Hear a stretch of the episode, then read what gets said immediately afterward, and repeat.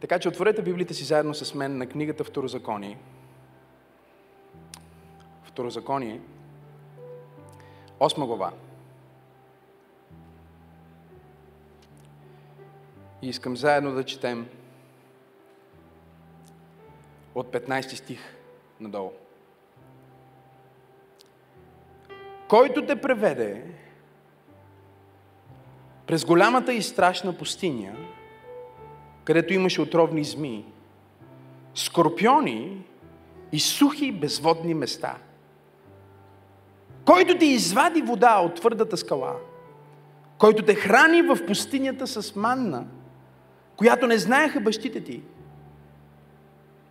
за да те смири и да те изпита и да ти направи добро в сетнините ти. И да не би да речеш в сърцето си, моята мощ и силата на моята ръка спечелиха това богатство. Но да помниш Господа Твоя Бог, защото Той е който ти дава сила да придобиеш богатство, за да утвърди завета, за който се е клел на бащите ти, както прави и днес. Небесни Татко, благодарим Ти толкова много за привилегията отново да разгърнем страниците на Твоето Слово. Господарю, аз страдателно съм комуникирал онова, което Ти ми заповяда през последните седмици.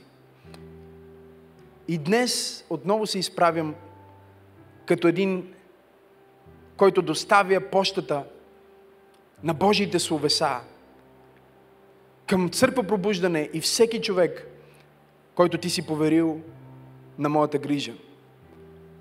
Моля се Твоето Слово да излезне като чук и като огън. Като чук, който разбива крепости и като огън, който изгаря всичко нечисто. Небесни Татко, нека повелението на Твоето Слово да бъде потвърдено с присъствието на Твоя Дух, за да изкупи всяка област от живота на християнина, който ще слуша това получение. Святи душа, аз те моля буквално да потопиш това място. И нека всичко, което Господ Исус Христос би искал да бъде казано, да бъде казано, а ние ти обещаваме, че ще ти дадем цялата слава и почет и хвала. За всяко чудо, всяко благословение, всеки миг на щастие и окръжение, който ще преживеят светиите в това получение, нека бъде за славата на името на Иешуа, на когото съм и на когото служа. И заедно казваме Амин. Днес ви преподавам за ключовете към богатството. Ключовете към богатството. Първият въпрос, който възниква в главата на един по-религиозен човек е защо въобще бихме говорили за това? Но ние виждаме самия Бог, който говори на Израел, преди да влезнат в обещаната земя. Израел са в един смисъл сянка на онова, което Бог прави в живота на всеки един християнин. Те са изведени от Египет, което представлява света, точно както един християнин се спасява и е изведен от света. И начина на извеждане не е нещо друго, а е жертвата на невинно агне. Жертвата на това невинно агне, пасхално агне също наречено, прави така, че в един миг Израел да преминат от робство към свобода. Но за да приложат тази жертва и да се ползват от това изкупление, което Бог прави в пасхалната нощ, те трябва да повярват на Словото и трябва да предприемат някакво действие, в което да се идентифицират с агнето. Те в случая трябва да вземат а, част от кръвта на агнето и да помажат вратите си, като белег, че аз принадлежа на Бог. Че моя дом, всичко, което съм и всичко, което имам, е Негово. Те са изведени през много обстоятелства и в тази осма глава на Второзаконие Бог им припомня всички онези обстоятелства, през които са минали. Той им казва, не забравяйте чудесата в Египет, не забравяйте как ви спасих, не забравяйте как ви кръстих във вода. Той ги кръсти във вода, точно както ние се кръщаме във вода, но тяхното беше е, де-факто сухо кръщение, защото те минаха през водата като по сухо. Но тяхното кръщение бе в морето също. Точно както ние вземаме причастие и казваме тялото Христово и кръвта му, както ще направим и днес в края на това богослужение, така Израел взеха от агнето и безкласния хляб и повярваха, че тази чаша, че живота на това невинно животно е достатъчна жертва да ги изведе от робство в свобода. И така в един миг Бог ги преведе от робство към свобода, минаха през, чуйте това е важно, морето, бяха кръстени в морето и бяха кръстени в огън, защото Бог пребъдва с тях като стълб, като облак през деня и като огнен стълб през нощта. Огнен стълб през нощта, защото пустинните нощи са изключително студени. И облак през деня, за да ги пази от жегата и от атмосферата на пустинята. Изключителен е този Бог, който се грижи за всеки детал в нашия живот. И той говори на Моисей и казва, искам да се изправиш пред цялото общество и да им кажеш, сега вие сте били спасени, били сте изкупени и сте се превърнали в Божий народ. И понеже сте Божий народ, вие ще бъдете благословени. Понеже вие сте Божий народ, аз, вашия Бог, желая да ви благословя. И те не се измислиха сами къде ще отидат и как ще живеят. Бог измисли цялото нещо за тях. Той каза, аз ще ви дам едно конкретно парче земя, което съм избрал за вас. И това е най-хубавата земя за вас. И там има мед и мляко в тази земя. И там има реки и плодове. И там има къщи, които не сте построили. Там има а, а, толкова много благословения, които вие не сте заслужили. И аз искам да ви подаря цялото това нещо в обещаната земя. Минавайки през живота на пустинята, Той ни обещава, че ние отиваме с Него в обещаната земя. Тази обещана земя за нас, брати и сестри, е Христос. Христос е нашата обещана земя. Христос е нашата изобилна земя, в която имаме всичко, което ни е дадено. Но бележката, която Духът прави към цялата общност, в 18 стих е да помниш Твоя Бог – да не забравиш твоя Бог, който ти дава сила, кажи сила, да придобиеш, кажи да придобия, богатство, кажи богатство. Кажи, Боже, благодаря ти, че аз имам сила.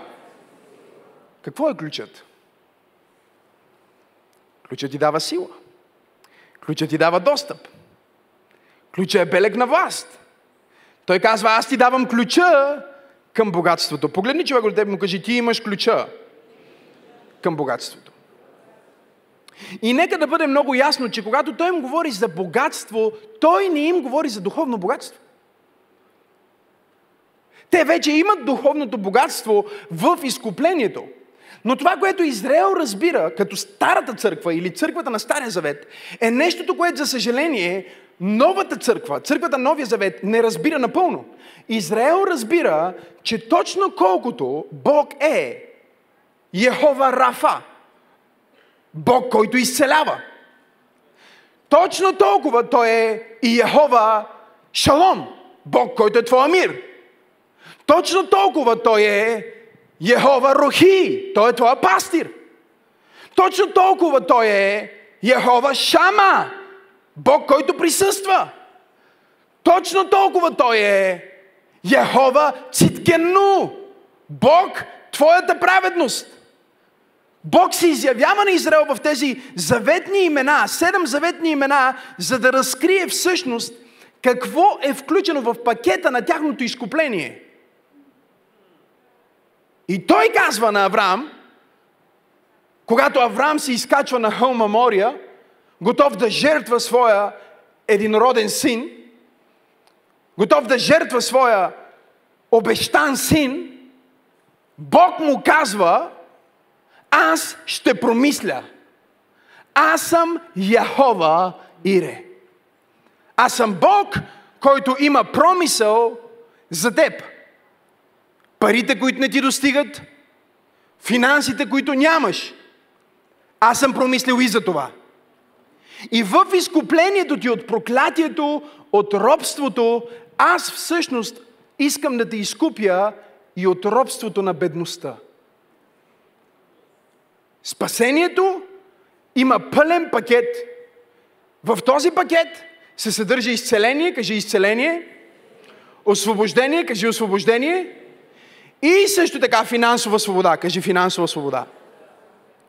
Но когато ние четем тези думи, например, когато ние четем в Библията, в псалми, че Бог благоволява в богатството на праведния, ние веднага почваме да си мислиме, че става дума за някакво друго богатство.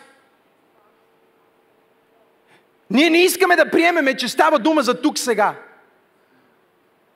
Ние правим това само за определени области от живота, за които все още не сме повярвали, че Бог го е грижа. Бог ме е изпратил да проповядвам на църква пробуждане и на всеки човек, който слуша моите послания. Бог го е грижа за твоите финанси също. Да, Него го е грижа за твоя вечен живот, за твоето спасение, Него го е грижа също така за твоето физическо състояние и за това вярваме в изцеление и Него го е грижа и за храната на масата ти. И Той отделя цялата глава, за да каже на Израел, помнете колко много ме е грижа. Преведох ви водопровод през скалата, храних ви с манна в пустинята – Мислих за това как всяка сутрин, когато се събудите, какво ще закусвате, какво ще закусват децата ви.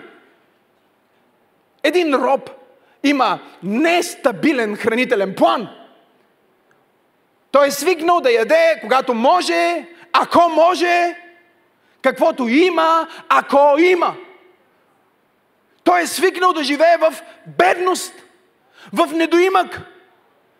И първото нещо, което Бог прави, когато ги превежда в пустинята, е да им каже, от сега нататък, вие няма да бъдете недохранени. От сега нататък вие няма да бъдете гладни. Аз съм Бог, който е загрижен дори за вашия хранителен план, за вашия хранителен режим и затова всяка сутрин, когато отворите очите си, храната ще бъде пред палатките ви и всичко, което вие ще трябва да направите, е да излезнете и да съберете благословението, което аз съм организирал за вас.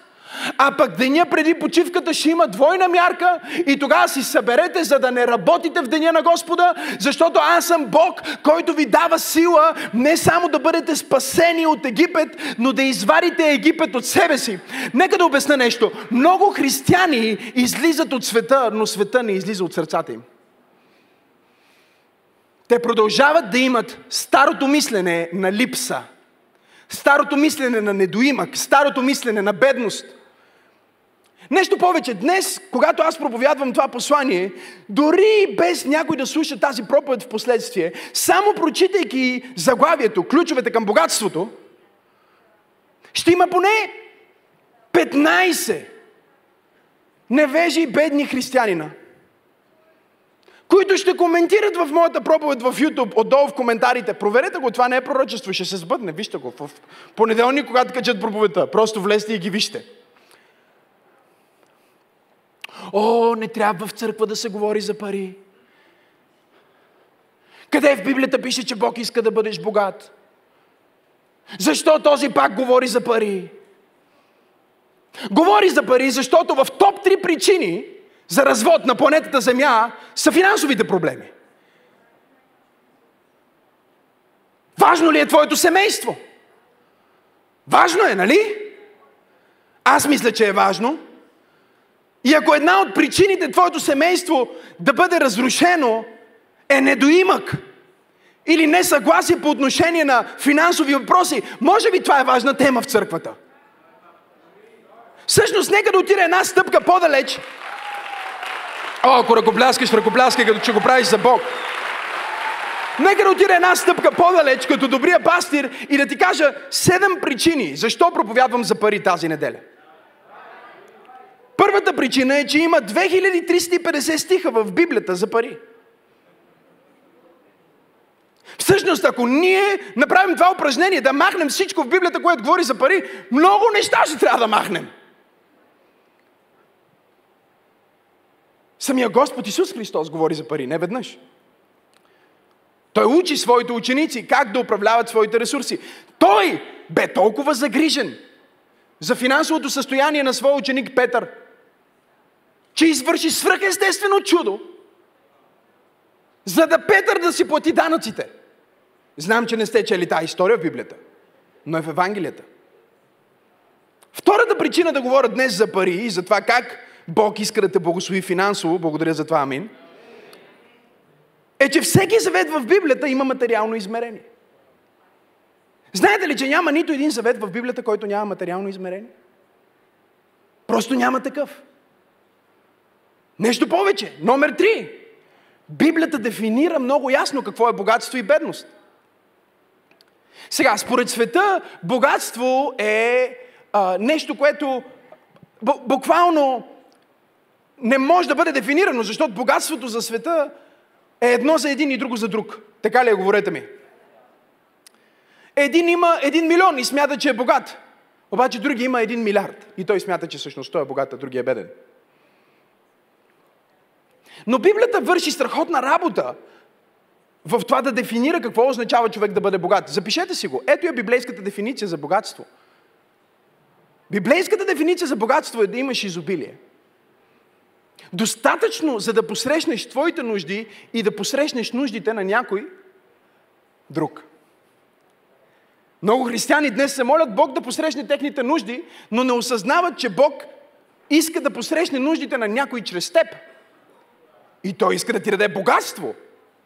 В библейския смисъл на думата. Библейската дефиниция за богатство е много красива и много а, точна, защото това означава, че богатството няма почти нищо общо с това колко пари имаш в банковата сметка. Защото може един човек да има 10 милиона в банковата сметка и сега, когато дойде Рождество Христово, да не подари подарък на едно дете в нужда. Нашата визия като църква за тази година е да дадем 2022 подаръка на деца в неравностойно положение. По случай празнуването на, на раждането на нашия Господ и Спасител. Мъдреците отидоха при него с дарове и ние ще отидем при всички деца, които можем също с дарове, за да почетем раждането на царя на царете, на Спасителя, който ни освобождава не само от вечно осъждение, но от мизерията в живота. Кажи, Боже, благодаря ти, че ти ме освобождаваш от мизерията в живота. Така че може да се окаже по библейската дефиниция Илия, че някой, който има хиляда лева, е по-богат от някой, който има 10 милиона. Защото единия със своите хиляда лева е посрещнал своите нужди, но всъщност е дал и храна на някой друг. А другия със своите 10 милиона само е посрещал своите нужди и е бил консуматор. И по дефиниция на Библията той е беден. Бедност е никога да не си купил хляб на никой, освен на себе си. Бедност е никога да не си купил дреха на някой, освен на себе си. Бедност е да имаш всичкото богатство на света и да не направиш нищо с него. И понеже знам, че този пасаж е старозаветен и имаме а, християни, които ще поискат да, да има стихове от Новия завет, ние ще влезем в стихове в, в Новия завет, но нека да ви дам следващата причина. Следващата причина е, че благовестието трябва да бъде проповядвано. Благовестието трябва да бъде проповядвано. Аз казах, че благовестието трябва да бъде проповядвано. И докато благовестието като съдържание е абсолютно безплатно, методите за това благовестието да стигне до един човек костват ресурси. Днес, като на всяка служба, ние ще направим призив за спасение и всеки човек, който издигне ръката си, за да приеме Исус Христос за свой Господ и Спасител, ще бъде още едно име записано в небесните архиви на човек, който има дъра на вечен живот. Това е възможно поради всичко, което Исус направи на кръста. Факта, че Исус умря и възкръсна от мъртвите. Това е което спасява. Но Библията ни казва в посланието до римляните, как ще чуят, ако няма проповедник? Как ще повярват, ако не чуят Слово? Как ще чуят без проповедник? А как ще има проповедник, ако не е изпратен?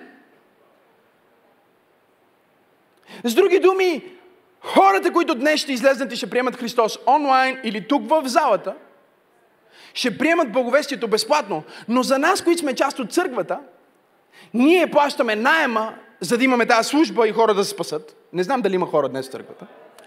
Ние също така плащаме всяка брошура и всеки подарък, който ще дадем на тези хора. Тоест, благовестието е безплатно, но метода за разпространение, за разпространение на благовестието струва много пари. Аз проповядвам абсолютно безплатно като доброволец днес. Нямам заплата, нямам хонорар за това, че съм тук. Но факта, че хора ме слушат от 52 държави всяка неделя, означава, че има камери за десетки хиляди, които заснемат тази проповед. И те не са безплатни. И за това ние като християни трябва да осъзнаем и този аспект на изкуплението, който се нарича финансова свобода. Точно както ние сме свободни от греха, така сме свободни от бедността. Защото греха и бедността са брат и сестра. Греха и бедността се родиха в същия миг, в който Адам падна от благодата на Бога. Няма как бедността да бъде добродетел. Ако, ако бедността е добродетел, тогава и греха е добродетел.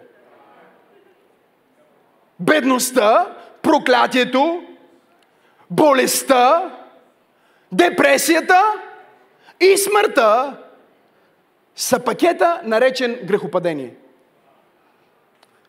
Изцелението, спасението, мира, финансовата свобода и радостта са в пакета, наречен изкупление. Имам ли някой, който днес благодари на Бог за пакета, наречен изкупление?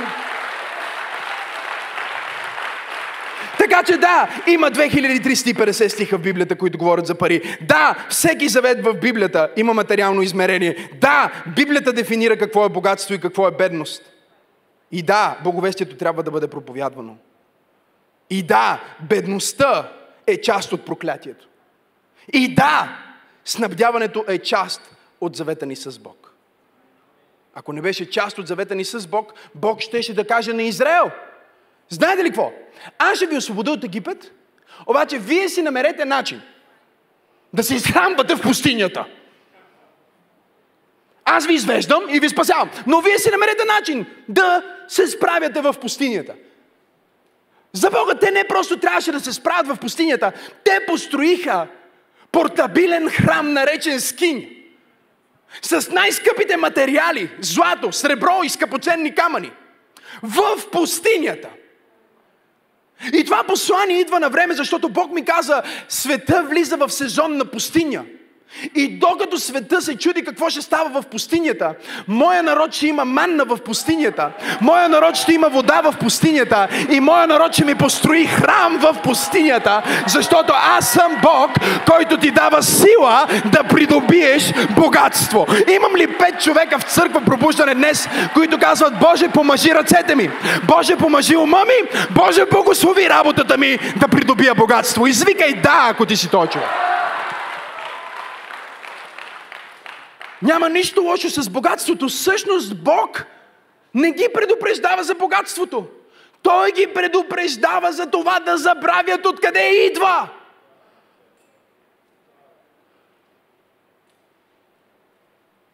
Той не им казва, няма да живеете в хубави къщи, няма да ядете хубава храна, защото като имате хубави къщи, имате хубава храна, имате хубави коли, няма да сте ми угодни. Не! Той им казва, ще живеете в хубави къщи, ще имате най-хубавата храна, ще ядете плодове, които даже не сте посадили. И само гледайте, когато стигнете до там, да не забравяйте, че аз ви сложих там, защото аз съм Бога, който ви даде тази сила. Аз съм Бога, който ви даде този ключ. Аз съм Бога, който ви извади от махалата до палата. Аз съм Бога, който сложи хляб на трапезата ви.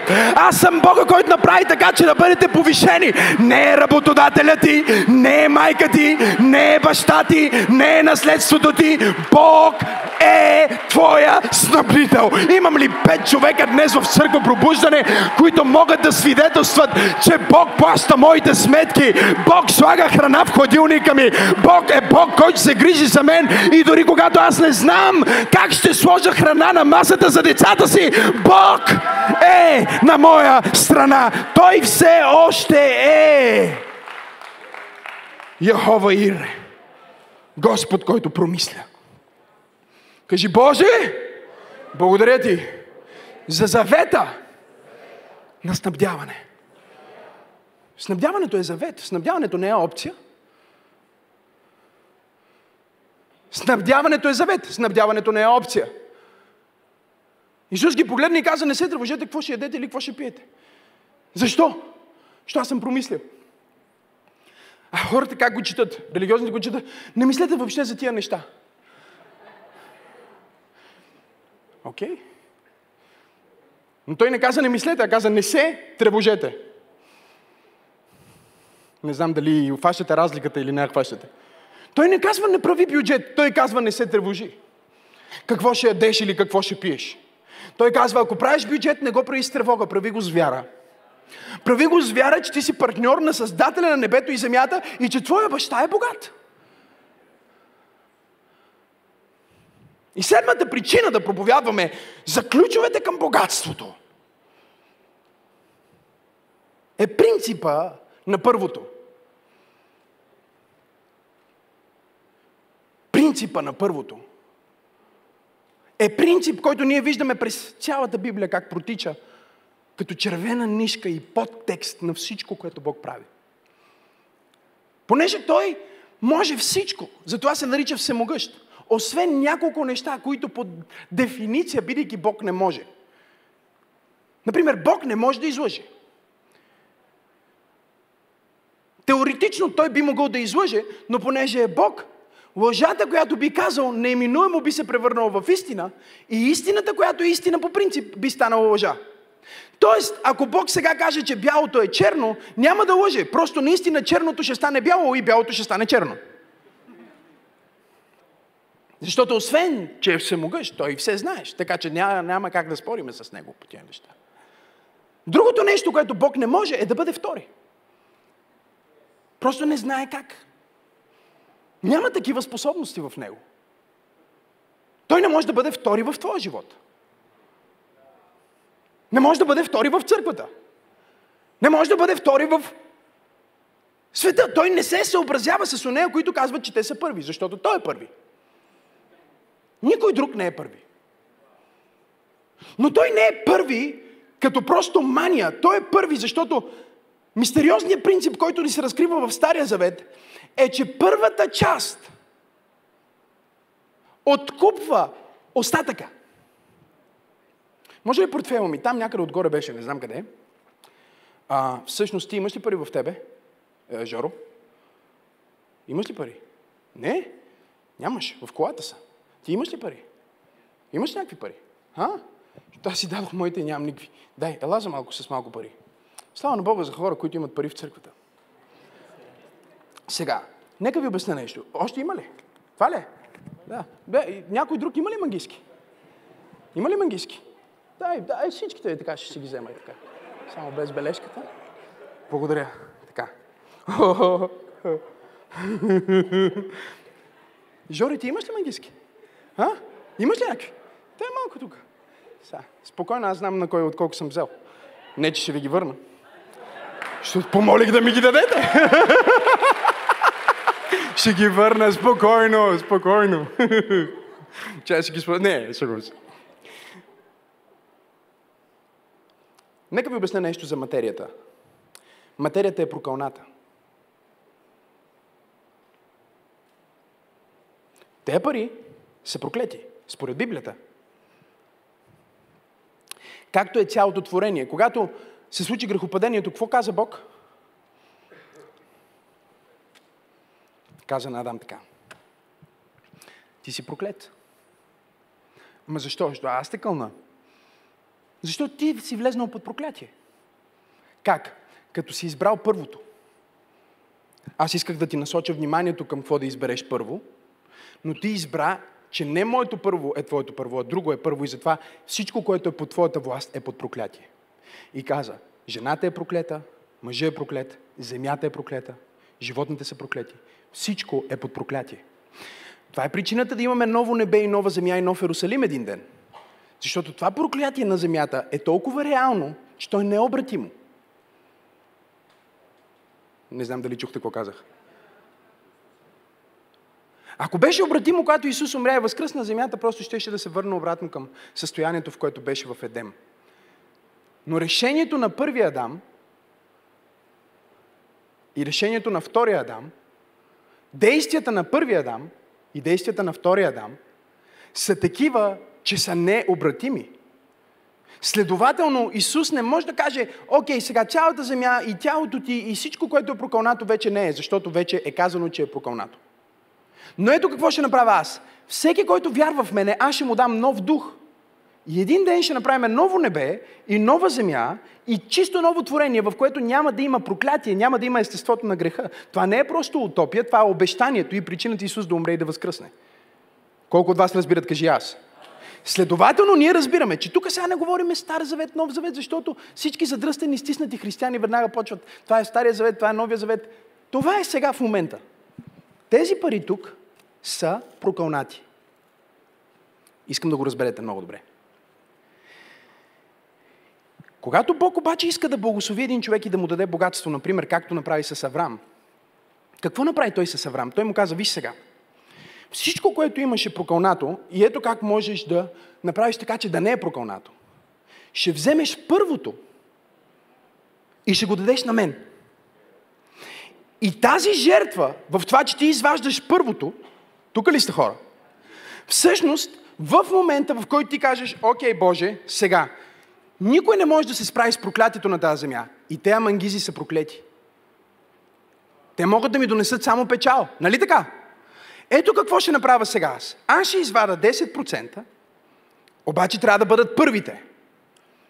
Нали? Хората се чудят, Каин и Авел, каква е цялата история? Не беше първото. И Бог не приема второто. Защото второто няма сила да откупи цялото. Само първото има сила да откупи цялото. После той каза на Моисей, Моисей, имаш стадо. Супер. Сега, всяко първо, което се роди в старото, искам да ми го дадеш на мен. Така ще откупиме цялото стадо да бъде благословено. Но ако ти не ми го дадеш, по-добре е да му отрежеш врата, защото цялото ти стадо е проклето. Сега разбираме къде е истината за богатството. Истината за богатството, пастор Теди, е, че един човек може да има, тук има 500 лева, нали така? Един човек може да има 5000 лева и аз да имам повече от него. Защото аз съм взел 50 от моите 500, първите. И съм ги дал на Бог и сега имам благословени 450 лева, а той си е взел неговите 5000, но всичките му 5000 са под проклятие. Така че когато ние говорим за десятък, ние не говорим въобще за това, което хората си представят в главите си. Ние говорим за това, че тези първи пари, които излизат от мен, дават легално право на Бог, защото Бог спазва собствените си закони, дават легално право на Бог, Дани, тези 50 лева, аз да бъда защитен от Него. Не посредством Него самия, а посредством това, че съм му дал част от прокълнатото. Но понеже благословението му е по-силно от проклятието, Неговото благословение може да отмени цялото проклятие. И затова той каза в Малахия, да, вие, целият този народ сте проклети. Защо? Защото свихте десятъците си и даренията си от мен. Но казва, изпитвайте ме в това, казва Господ на силите.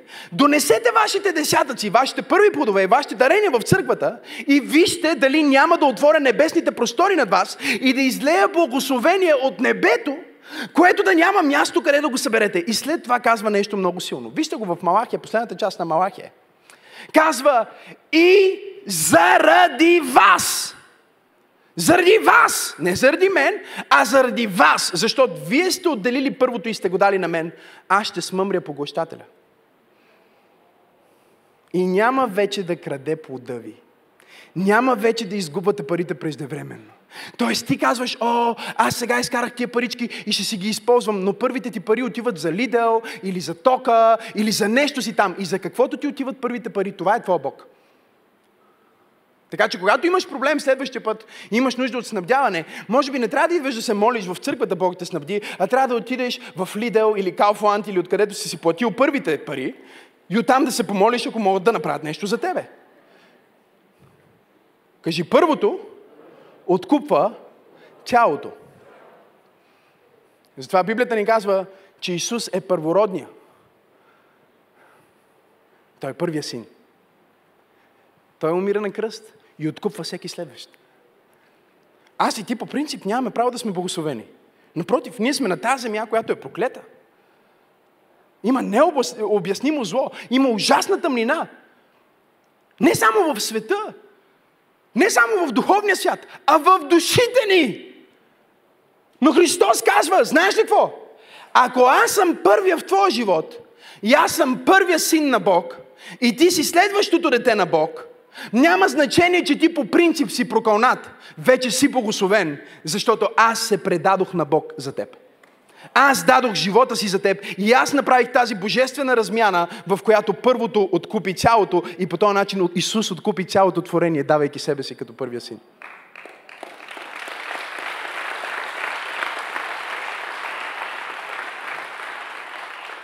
Кажи, Боже, благодаря ти, че ти ми даваш сила да придобия богатство. Как го прави той? Той го прави чрез промисъл. Харесва ми тази дума. Промисъл. Кажи промисъл.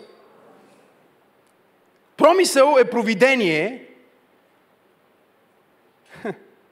Висша ръководна сила, определяща съдбата на човека. Промисъл е буквално божествена намеса. Когато ти си в завет с Бог, когато ти осъзнаваш, че Той е благословил ръцете да придобият богатство, поне си го сложил на първо място. Той казва, аз съм Бог, който е промислил. Аз съм Яхова Ире. Кажи Яхова Ире. Кажи Бог, който е промислил. Не Бог, който ще промисли. Някой го казва Бог, който ще промисли. Няма да промисли, той вече е промислил. Въпросът е, че за да реализира своя промисъл в твоя живот, ти трябва да помислиш за него първо. Четох едно изследване от 2000-та година. За това колко пари са изкарали християните на планета Земя. Има доста християни. И сумата, Дани, беше нещо от порядъка на 15 трилиона долара. 15 трилиона долара. И същевременно от тези 15 трилиона долара ми беше интересно да разбера на 15 трилиона долара 10% са определени какви са, нали? 10 първи процента, които трябва да откупат всички тия пари. За да станат благословени, защото иначе са прокълнати. Не защото Бог ги е прокълнал, а защото са в паднало естество.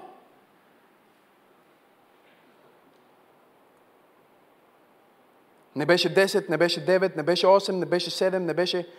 Ако вземем всички християнски организации, не църкви, ами всякакви християнски организации, полухристиянски организации, горе-долу християнски организации, в същата година бяха получили по-малко от 3% от цялото това богатство. Тоест, Бог ги е благословил да придобият богатство, но те са забравили. Същата година излезна статистика за това, че 3000 църкви в Обединеното кралство са затворили вратите си поради невъзможност да се справят финансово. Нека го повторя. 3000 църкви само в една нация затварят врати, защото казват, че нямаме възможност да платим тока или найема или разходите, които имаме. Нямаме възможност, казва църквата. И същевременно има 15 трилиона, които са дошли в ръцете на християни. Но тези християни са били в църкви, най-вероятно, които са говорили против богатството. Не знам дали има хора в църквата днес. Слушали са проповеди на пастори, които казват, че по-добре ако имаш да си траеш и да се криеш, а не че по-добре да споделяш. Хайде, говорете ми. И ние имаме 3000 църкви затворени. Това е все едно аз да замина с някаква далечна страна. И да викна Жоро Колев, Данаил и Илия. И да кажа, Жоре, понеже много те харесвам, обичам те, сега аз докато съм там, ще ти изпращам по 10 000 лева всеки месец. Искам да те благослова. Дани, искам ти пратя 10 000 лева и Илия всеки месец 10 000 лева. По-отделно им казвам, всеки един от вас ще има 10 000 лева, но казвам следното, Жоре, моля те, от тия 10 000 искам да вземеш 1000 и да ги дадеш на пастор Тери. Искам да ги занесеш в нас, за да има храна в дома ми. Макси, може би ще има нужда от памперси. Не знам, в смисъл. Нека вземи хиляда лева от тия 10 хиляди, които аз ти дам и ги занеси на Теодора. И също казвам и на Дани, вземи хиляда лева от тия 10 хиляди и ги занеси на Теодора. И също казвам и на Илия. И сега минават 2-3 месеца и аз звъна на пастор Тери. Ало, скъпа? Да. А, как върви? Дани, превежда ли? Ами, Дани превежда, да. Дани ми превежда хиляда лева. О, супер. А Жоро Колев? Жоро. Единия месец ми преведе 300, втория месец ми преведе 100, този месец не е превел нищо. Мгм. А Илия? О, Илия е много странен. Илия, вместо да ми преведе хиляда, каза, че е толкова благодарен за всичко, което прави за него, че ми даде 2000. Според вас, на кой ще продължава да изпращам по 10 000? Исус каза, ще бъде взето от онзи и ще бъде дадено на онзи, който има най-много.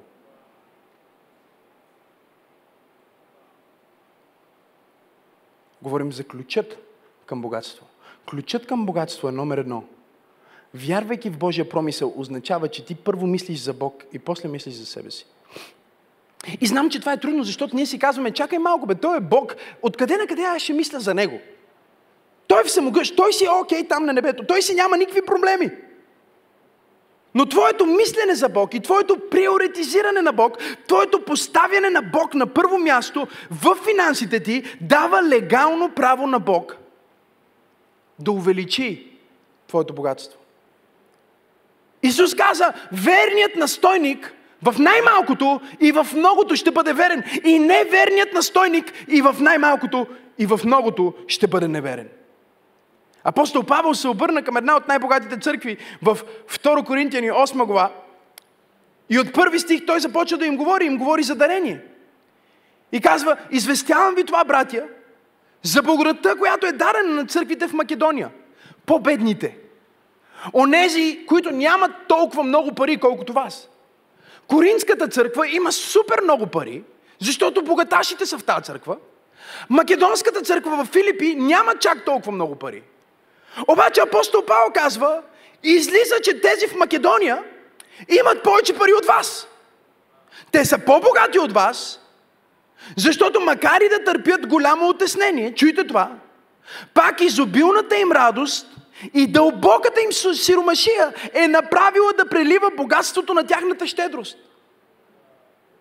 Те нямат чак толкова много, но те осъзнават, че ние сме богати не според това колко имаме, а според това как управляваме това, което имаме. Защото когато ние сложим Бог на първо място и дадем първо на Него, остатъка е откупен. И когато остатъка е откупен, колкото и да е малко остатъка, ако ти си сложил остатъка в Божиите ръце, Бог казва, аз ще увелича, аз ще благословя и аз ще преумножа, аз ще проява моя промисъл, когато ти мислиш за мен. О, ако вярваш в това, дай слава на Бога точно сега.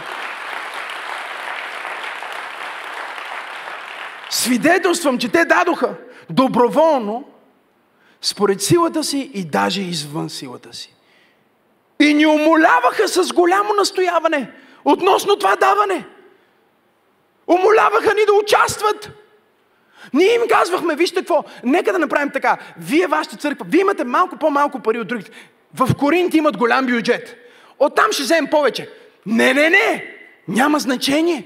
Ние искаме да дадем, защото може би още не сме богати по точки и по цифри и по хартийки, но сме богати мисловно и духовно и Бог ме е изпратил да пророкувам на някой в църква пробуждане, че ако ти си богат мисловно, ако ти си богат духовно, ако ти си богат в щедрост, ако ти си богат на добри дела, Бог е на път да трансферира твоите добри дела в точки, имам ли пет човека, и в блага, и в благословения, защото на който е дадено малко и е верен, много ще му се даде. Имам ли пет човека в църквата, които вярват в това? О, хайде, извикай, ако ти си един от хората, на които Бог е дал сила да придобият богатство. И той им пише цяло послание, пастор Теди, за да ги навие да си съберат даренията. На богаташите. И когато четеш посланията на апостол Павел до коринтияните си казваш, мале, каква объркана църква, какви откачени християни, какви светски неща. А когато четеш посланието му до филипяните, които са македонската църква, четеш, Бог е способен, имам сили за всичко, радвайте се, пак ви казвам, радвайте се. Защо? Защото истинското богатство, благословеното богатство произвежда радост. Прокълнатото богатство произвежда повече нещастие. Библията ни казва в Еклисиаст, че на един Бог е дал богатство, но не му е позволил да използва и да се наслади на богатството си. А на друг е дал ключът. Не само да има богатство, но да се наслади на богатството си. Апостол Павел продължава да им говори в девета глава на същото послание. И той се обръща към тях. И им казва, всеки да дава според както е решил в сърцето си. Без да се скъпи. И не по принуда. Защото Бог обича онзи, който дава на драго сърце. А Бог е силен, кажи силен. Да преумножи, кажи преумножи.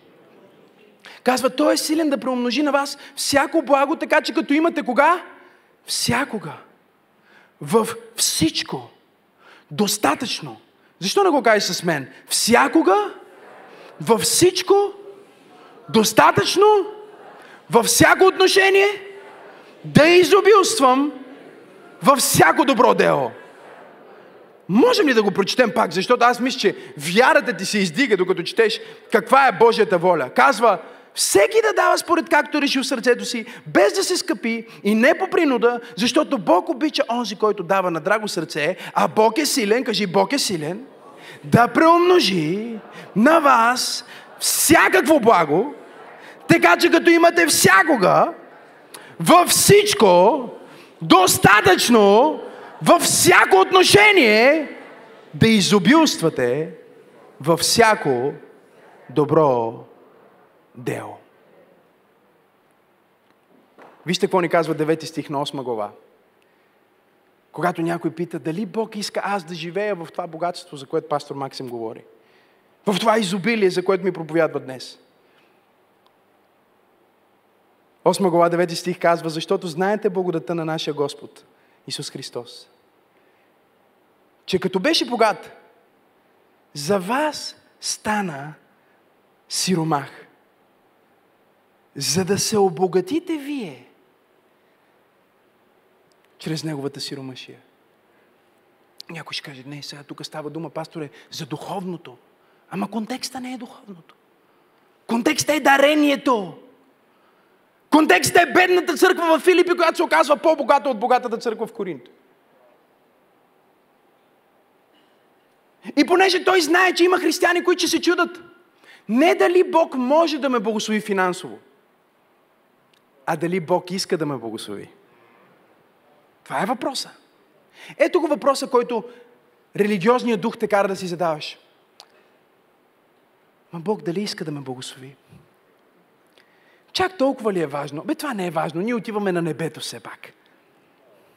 Нека живеем за небето, не за земята.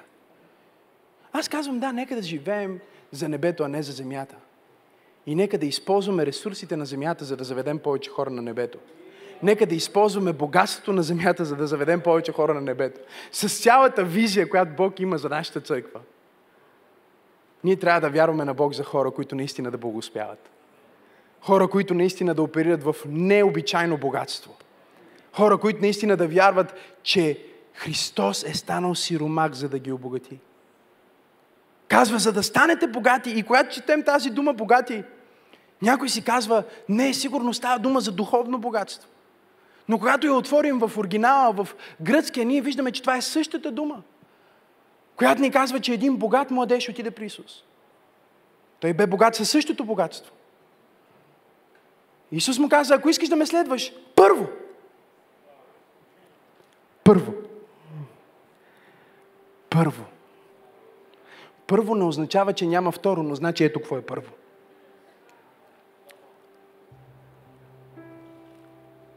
Много е смешно, защото хората казват, Исус изпрати своите ученици и им каза да не взимат турба, да не взимат дръхи. Нали? Но същия Исус им каза, когато се върнаха, нали ви казах да не взимате турба? И като отидохте, останахте ли без турба? Или без храна, или без дрехи? И те казаха, не, Господи, но всичко беше снабдено за нас. Той не им каза да не си взимат турба, защото не иска да имат турба. А им каза да не си взимат турба, защото той иска да им покаже неговата провизия. Кажи промисъл, провизия. Ключове към богатство. Виж каква хубава дума, провизия.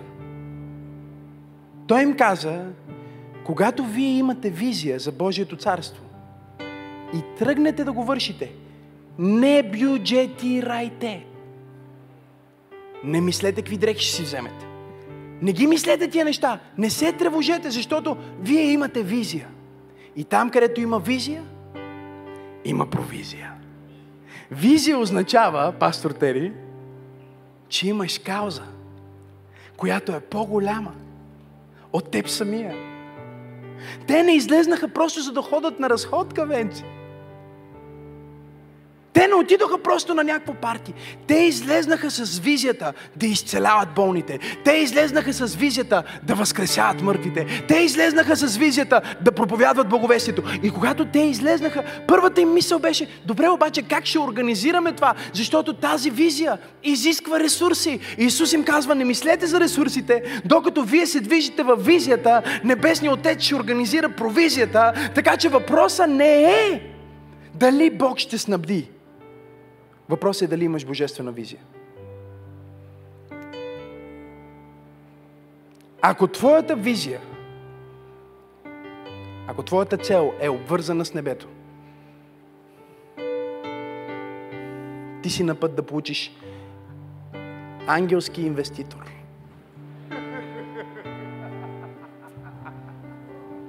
Price went up, angel investor.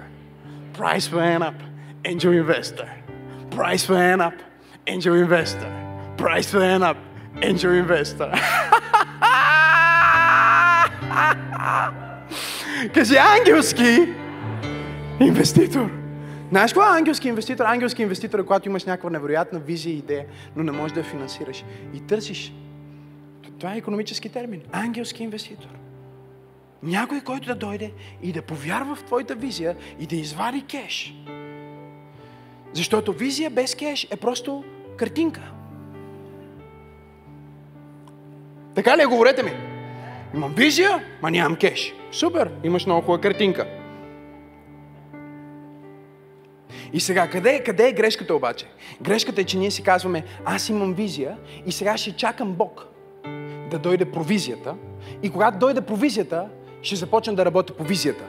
Когато имам парите да си купа апартамент, ще започна да ходя да гледам. Нали? Така мислят хората. Когато имам възможност да си построя къща, ще започна да гледам за земя. Бог казва, моето царство не работи така. Ето как работи моето царство. Авраам се качва от едната страна на планината Хълма Мория. И докато той се качва, чуйте ме, той отива там, защото има визия. Отива да изпълни нещо, което Бог му е казал. Сина му го поглежда и казва, татко, Дърветата са на гърба ми, огъня е в ръката ти, ножа е вързан на колана ти. Къде е агнето? Къде е жертвата? Авраам го поглежда и не му казва, ти си жертвата. Защото Авраам вече е бил твърде дълго време с Бог. Той е разбрал, че тук имаме някакъв практичен урок. Не става дума просто за смърт, но е толкова вярваш в Бог, че книгата Римляни ни казва, че без надежда той избра да вярва и срещу надеждата той повярва до толкова, че даже си представи възкресение от мъртвите. Кажи визия. Провизия. Кажи визия. Кажи провизия. Кажи визия. Провизия. И гледай сега какво става. Той се качва от едната страна. Сина му вика, тате, къде е жертвата? И Авраам го поглежда. О, усещам Божието помазание на това място. И му казва, синко, Бог ще помисли за себе си жертва. Апостол Павел каза на коринтияните, той дава семе за сеене. Той дава семе за сеене. Той ще умножи вашето семе за сеене. Той е Бог, който ще промисли за себе си жертва. Каква е вашата работа? Авраам се изкачва и е вече на холма и е готов за действие. Ангел му казва стоп. Бог не иска това. Бог не иска да убиеш сина си. Бог просто има нужда от официално, духовно, разрешително. Няма как Исус да направи влизане в злом на планетата Земя. Той има нужда от разрешително. И единственият начин Бог да има разрешително да даде своя единороден син е да намери човек, който би се навил да даде неговия единороден син. И Бог му казва, понеже ти си готов, аз един ден ще го направя. Аз не исках твоята жертва. Аз исках твоята готовност. Защото твоята готовност да се покориш на небесното видение освобождава моето провидение. Кажи видение, провидение. Кажи визия, провизия. И какво се оказа? Авраам се обърна и видя, че жертвата бе там.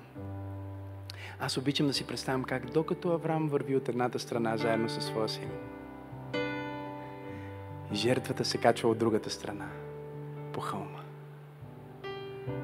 И Бог ще срещне твоята нужда на мястото на твоята визия. Визията и провизията ще се срещнат. И всичко, което Той ти казва, ще се сбъдне. Защото Той е Бог, който ти дава сила. Той ти дава ключ да придобиеш. Кажи промисъл, кажи провизия. Кажи промисъл, кажи провизия. Кажи го пик. Промисъл. Кажи провизия. Кажи Бог ми дава промисъл и провизия. И гледай сега пак пре. Как ще снабди за теб? Чрез преуспяване. Кажи промисъл, провизия, преуспяване. Псалм 112. Първи стих казва. Алилуя, блажен онзи човек, който се бои от Господа. Който много се възхищава на Словото му. Потомството му ще бъде силно на земята, родът неправедният ще бъде благословен, изобилие и богатство ще има в дома му. Правдата му ще трае до века. Псалм 35, 27 казва, да, възкликнете. Да, зарадвайте се. Онези, които са благосклонни към правото дело.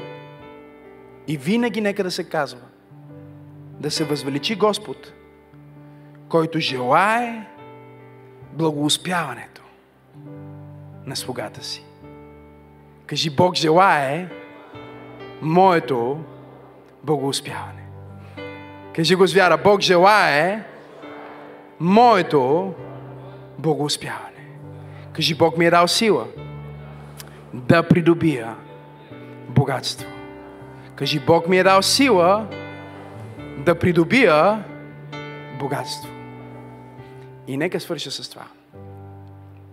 Богатство, като богоуспяване, което започва да променя курса на поколенията напред. Всеки път, когато минеш покрай църква, осъзнай, че някой е имал богатство и е инвестирал в изграждането на тази църква. Всеки път си го мисля. Не, ми, ми, минавам покрай си. Каквато и да е църковна сграда, поглеждам и си казвам, тук е имало Авраам. Тук е имало някой, който е казал, аз няма да бъда богат без цел. Няма да бъда богатия беден. Няма да бъда богат и прокълнат. Аз ще бъда благословен, за да бъда благословение. И вижте, понеже искаме новия завет за цялото това послание, една от любимите ми порции от Божието Слово е в Евреи 7 глава, от 1 до 10 стих. И там се казва, защото този Мълхиседек, Салимски цар, свещеник на Всевишния Бог, срещна Арон, Авраам, извинявам се, когато се връщаше от поражението на царете и го благослови. На когото Авраам отдели десятък. Какво му отдели? Говорете ми. 10% от всичко, чуйте сега, За което значението на името му е първо цар на правда, а после са римски цар.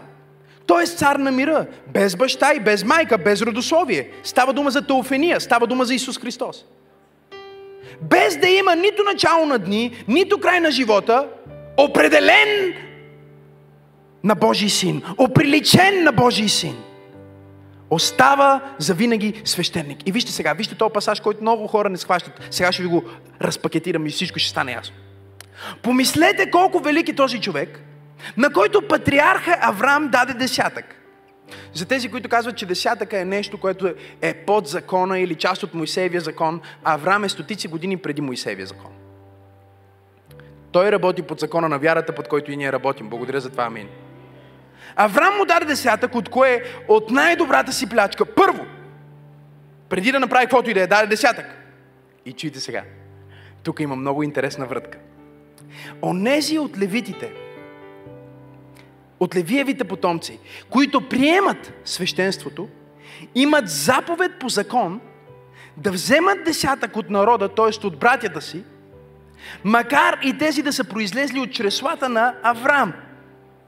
Той обаче, чуйте сега, това е много важно, който не е произлязал от техния род, взе десятък от Авраам, става дума за Махиседек, и благослови онзи, на когото бяха дадени обещанията.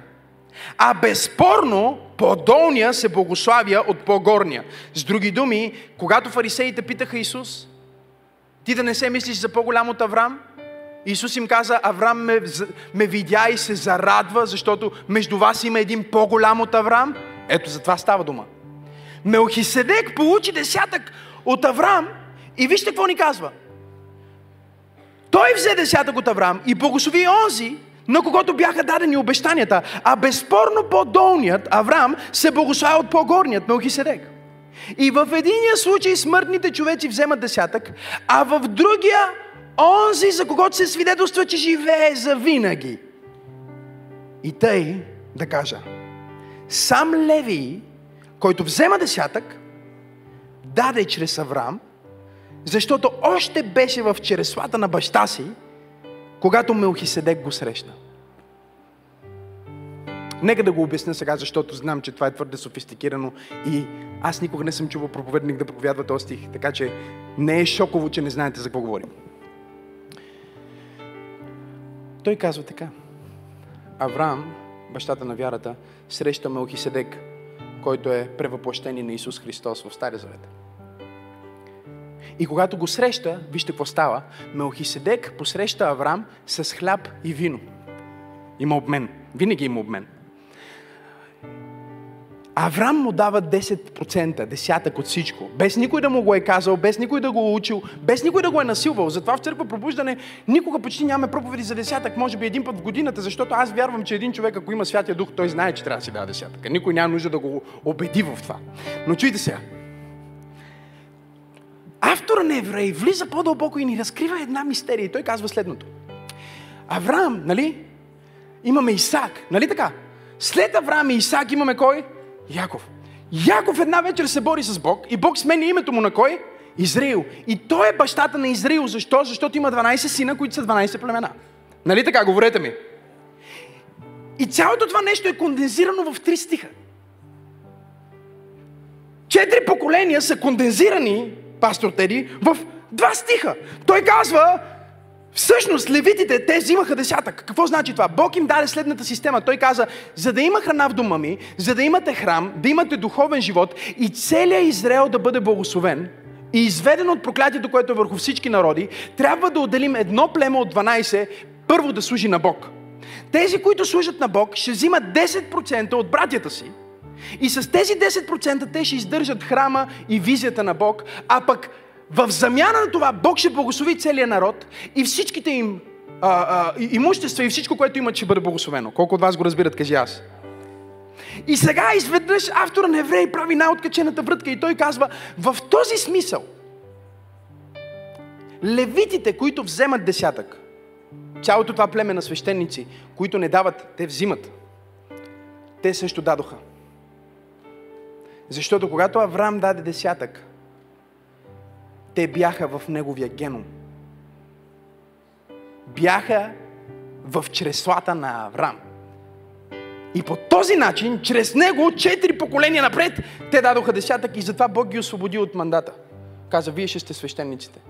Защото пра, пра, пра дядови си даваше десятъка.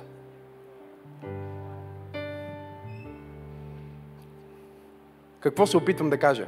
Опитвам се да кажа, че децата на децата на децата на децата на децата на децата на децата ти ще бъдат благословени, защото ти си в завет с всемогъщия Бог. Бог ще погледне поколения напред и ще каже, не, няма как то да остане без пари. Няма как то да остане, защото прадядо му беше в тази църква и те ми построиха храм. Майка му беше част от това служение и тя беше верна. И затова аз приемам, че когато Авраам даде, всички, които са в неговата кръвна линия, също ще бъдат благословени с същото богатство, защото те са част от неговия род. Аз съм дошъл да проповядвам на някой в църква пробуждане, че бедността е разчупена не само в твоя живот, но в живота на децата, на децата, на децата ти. Бог ти дава ключовете към богатство. Имам ли пет човека в църква пробуждане, които могат да благодарят на Бог днес за това, че Той е Бог, който ни дава сила да придобием богатство. О, хайде, извикай, ако го вярваш.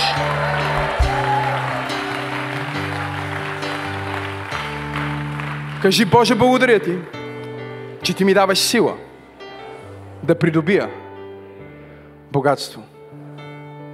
В пакет е. Погледни човекът и му кажи в пакет е. О, някой ще каже, той проповядва просперитет. Е, какво да проповядва? Мизерия.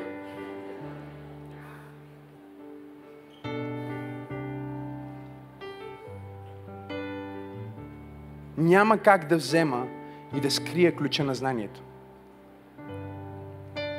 Защото един ден ще застанем пред Христос и Той ще ми каже, ти като знаеш, какъв е ключа към богатство? От 12 годишен, 13 годишен. Защо не каза на хората какъв е ключа? Защо скри моето благословение? Виждате ли, днес проповедниците крият благословението си за да не бъдат преследвани и мразени, защото благословението създава хейтери, зависници. Те го крият. А апостол Павел каза на Тимотей, нека твоя напредък, и думата там е просперитет, богоспяване. Казва, нека твоето богоспяване да стане явно на всички, за да бъдат възхитени, да бъдат вдъхновени, да кажат, аз също мога да бъда благословен. Бога на Тимотей е моя Бог. Бога на Авраам е моя Бог. Бога на Максима Сенов е моя Бог. Бога на пробуждане е моя Бог. Аз съм в завет с Бог всемогъщия. Аз никога няма да бъда в липса. Никога. Никога. И днес искам да ви споделя нещо. Понеже ви казах, че да ви го кажа или да не го кажа. Да дам ли целият ключ или да го скрия? Да си го сложа в джоба? Не защото ако вие не сте гладни, аз ще мога да му кажа, те не го искаха. Има ли някой, който го иска? Все още има пет човека, които се съмняват, че е Божията воля да бъдат благословени. Има ли някой, който иска богатството? Виж, докато се съмняваш, че Бог иска да те изцели, няма как да те изцели. Докато се съмняваш, че Бог иска да те благослови, няма как да те благослови. Докато се съмняваш, че Бог иска да бъдеш богат, винаги ще бъдеш беден. Аз си нося в моя портфел, в случая вече няма кеш, защото целият кеш е отишъл. Пастор Теди толкова ме вдъхнови. Получих потвърждение в нейната послание, защото това е което тя говори, а ние не сме си говорили за това. Тя не знае с какво ще проповядвам днес. Нито пък Венци, нито тя, никой. Ето, виждате ли това лище? Това стои в моят портфел. Сега това ще ви го кажа, защото е важно да го знаете. Когато бях на 13 и повярвах в Бог, първо получих откровение за изкупление, което означава, че Той ме е изкупил от ада и смъртта и ми е дал вечен живот. Нали така? И всички християни го приемат това. В смисъл, никой тук в тази зала не се съмнява, че е спасен, ако е приел Исус. И въпреки това много хора в тази зала се съмняват, че Бог иска да ги благослови с богатство. По начина, по който го дефинирах. Нали? Тук не говорим за всички ще бъдат милионери. Не е нужно. Но някой трябва задължително. Казах, че някой трябва задължително. Не всички, нали? Някой може да каже, не, не е за мен. Окей, няма проблем. Не всички ще бъдат мега милионери, но някои трябва задължително да станат, защото ние имаме нужда от ангелски инвеститори за визията, която Бог е дал на църквата. Няма да слезнат ангели от небето да донесат килчета с злато. Ангелски инвеститори. Price went up. Angel investor. Ще го хванете по пътя тия, които не разбирате за какво И аз имах това портфелче, което един човек ми подари, което беше първото дизайнерско нещо, което имах. Беше толкова офарфолено и използвано. Но аз бях толкова щастлив, че имах портфел. Защото да имаш портфел означава, че имаш нужда от такъв. В случая аз още нямах нужда от такъв, но бях много щастлив, че вече ще имам пряко като пророчество. Колко от вас разбират, кажи аз. И работих на женския пазар тогава за баба ми, прабаба ми. Имах комисион на всяка продажба, за която аз тичах до складовете, за да донеса стока. И комисиона ми беше 50 стотинки.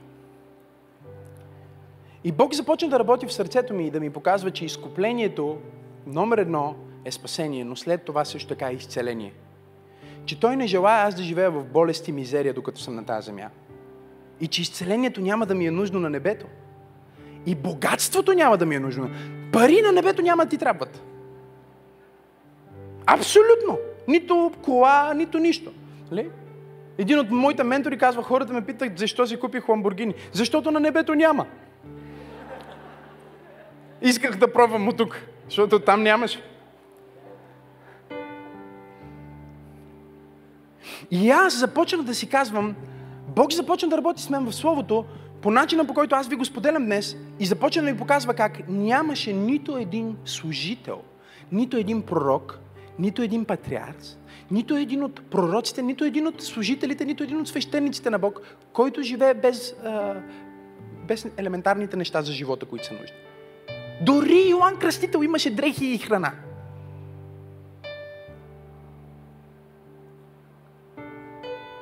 И започнах да го виждам в цялата Библия и си казвам, дали това не е част от пакета.